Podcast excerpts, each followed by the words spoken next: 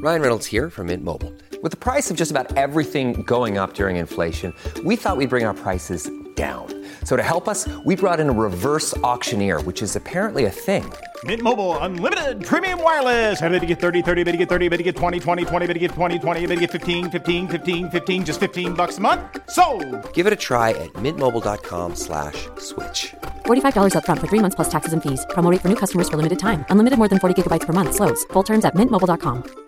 So there has been a lot of news coming out of BC because the woman at the center of a of really a diplomatic nightmare, Meng I'm going to say this wrong. Her name is spelled Meng Wanzhou. That's how you actually say it. Was in BC court today and this was about the most attended bail hearing in the country. And the publication ban has been lifted, revealing all sorts of interesting little bits uh, about this mystery woman.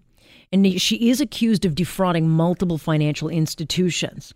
But interestingly, no formal charge has been laid. The Americans have two months to do this. And apparently, she was arrested while on her way to Mexico. That's when she was pulled off the plane. And the allegations were laid out showing that U.S. banks were concerned that Huawei owned company called Skycom, which was doing business with Iran. That's a subsidiary of this company. So her father, the owner of this company, worth about $3.2 billion, we should say, got a bit of cash. So one of the big concerns, of course, in on bail is, you know, will she run? I would say she might be a bit of a security risk, but uh, she does have several expensive homes in BC. She's got kids, and at one time was a permanent resident of this country. So, what does this all mean, and where does it go from here? Let's bring in David Shipley. He's our Global News Radio cyber security and tech expert. Hello there, David. Good evening. Are you watching this one carefully? Oh, yeah, this is going to be causing a lot of people heartburn over the next couple of days. Certainly, investors have lost a pile of money um, you know, not just in Huawei, but just globally as this has sent shockwaves. Yeah, uh, Anthony Furey I had on a little bit earlier, and he he says that this is the story of the year. It's just that big. Oh yeah, I you mean, agree with him? I, I, I do because and and the consequences and the fallout can be can can be so macro and also so micro. And by macro, I mean the stock market's reacting. We know there'll be some kind of retaliatory move by the Chinese. How this potentially throws off Trump's so-called 90-day truce yeah. on the escalating trade war, we don't understand that. And we know for Canada, the last time we did the Americans a favor like this, Canadian citizens ended up getting yeah. trumped up charges and uh, ended up in jail for a period of time.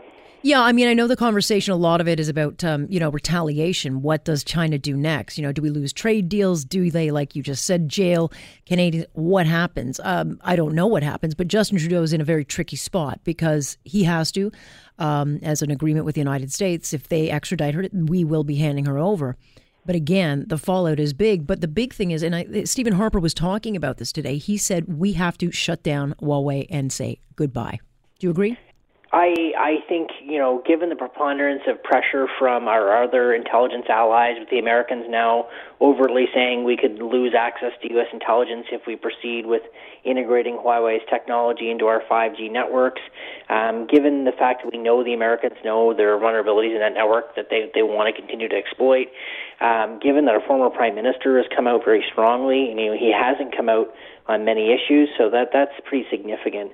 Um, but at the same time, there's extraordinary pressure on the federal government with some news stories breaking this evening that you know the cost to the Canadian telecom mm. sector to pull out of their plans for 5G now could be in the billions of dollars um, with Huawei. So you know, you can see the pressure now mounting on the prime minister on this issue. Okay, so explain to me what life looks like without without this company in Canada. I mean, if it's such a risk to our security and I actually can't understand why Canada has been so kind of lackadaisical. Maybe you can explain that to me after. But what is it like if Canada doesn't have this company? Well, so Huawei has been uh, sort of a meteoric rise as a telecom company. You know, as Canadian uh, telecom giant Nortel fell, yeah. Huawei and others rose, and and really the only choice I'm told besides Huawei for 5G is Sony's, uh, sorry, the Ericsson um, c- company and, and what it has for 5G. So, you know, we've we've gone down a technological path. Pulling it out is going to be expensive.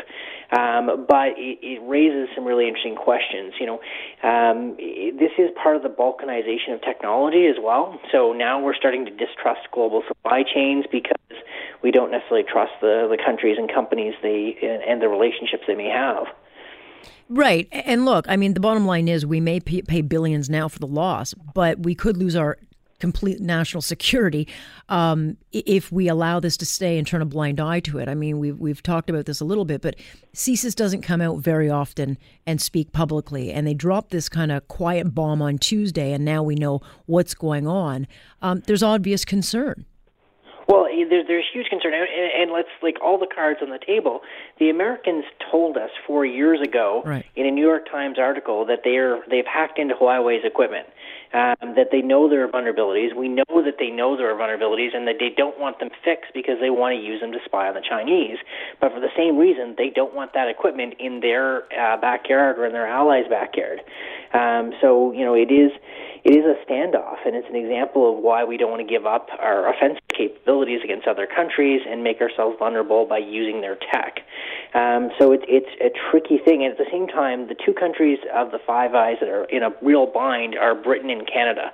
Britain because Brexit is causing an economic meltdown, and they need better trade ties outside of the EU, and Canada because we need to diversify our trade away from the U.S. Right. And China is the logical dance partner. If you shut down their hot tech company Huawei, well, you can bet you're not going to get the best deals on a, on a trade negotiation. Right. Why has Canada been so, um, you know, apathetic? Why are we always so reactionary uh, to this? I mean, the writing has been on the wall for a long time. Cyber threats have been warned. I mean, the warnings of, of cyber, you know, war, these things have been in the headlines for years. Why are we so slow? The reality is that, that you know I, I've had conversations at the, the at various levels of government.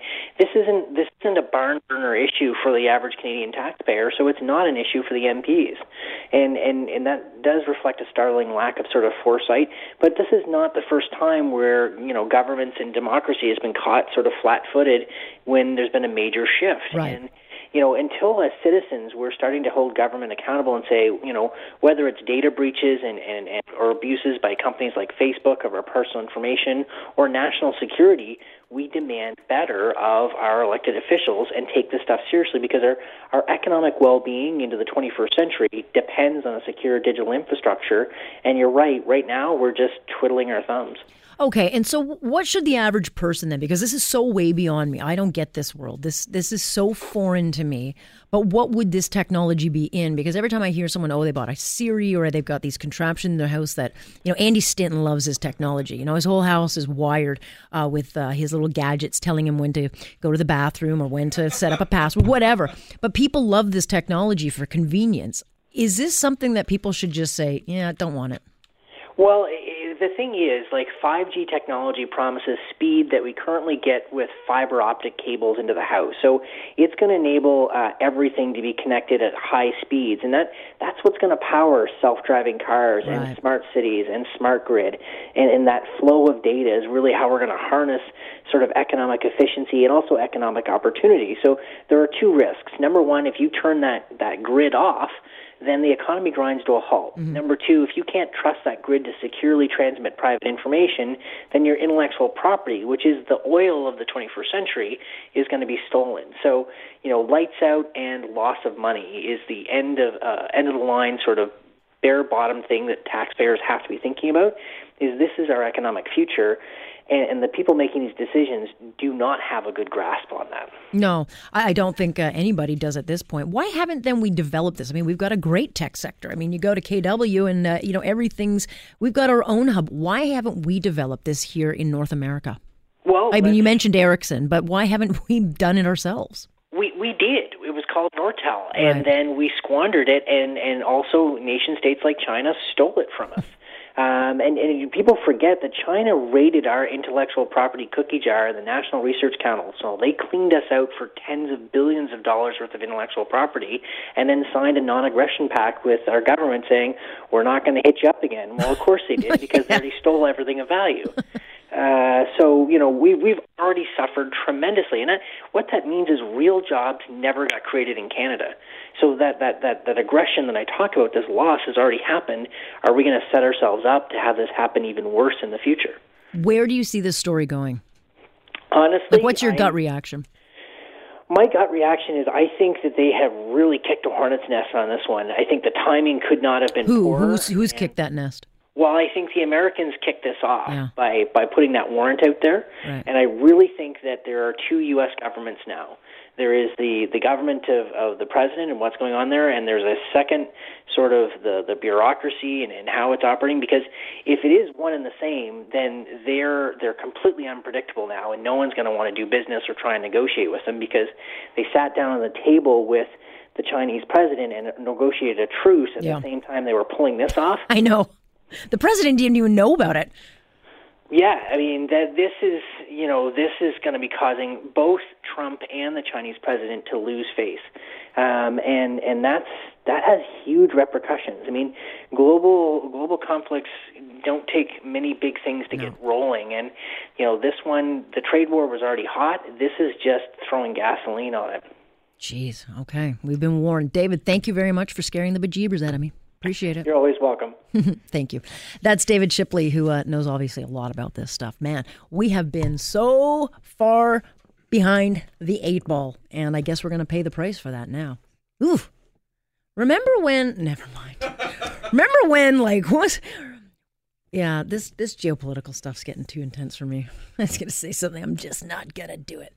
All I right. thought you were going to say, remember the flip phone? And I was going to say, yes, I remember do. the remember when you can take a pay telephone, you could take off the bottom of it and then put the wires together and make a free phone call. Those were the days. I long for those days. I've got to be honest. If I were a time traveler, I'm going back to the 80s and the 70s and the 80s. Don't get this guy started on the landline. I love the landline. I miss the land. Don't you? How much do we lis- miss the landline in radio today? You know, we rely now on telephones that are cacking out and making all sorts of noise, but that's just the world we live in. Here on Point, I'm Alex Pierson. This is Global News Radio.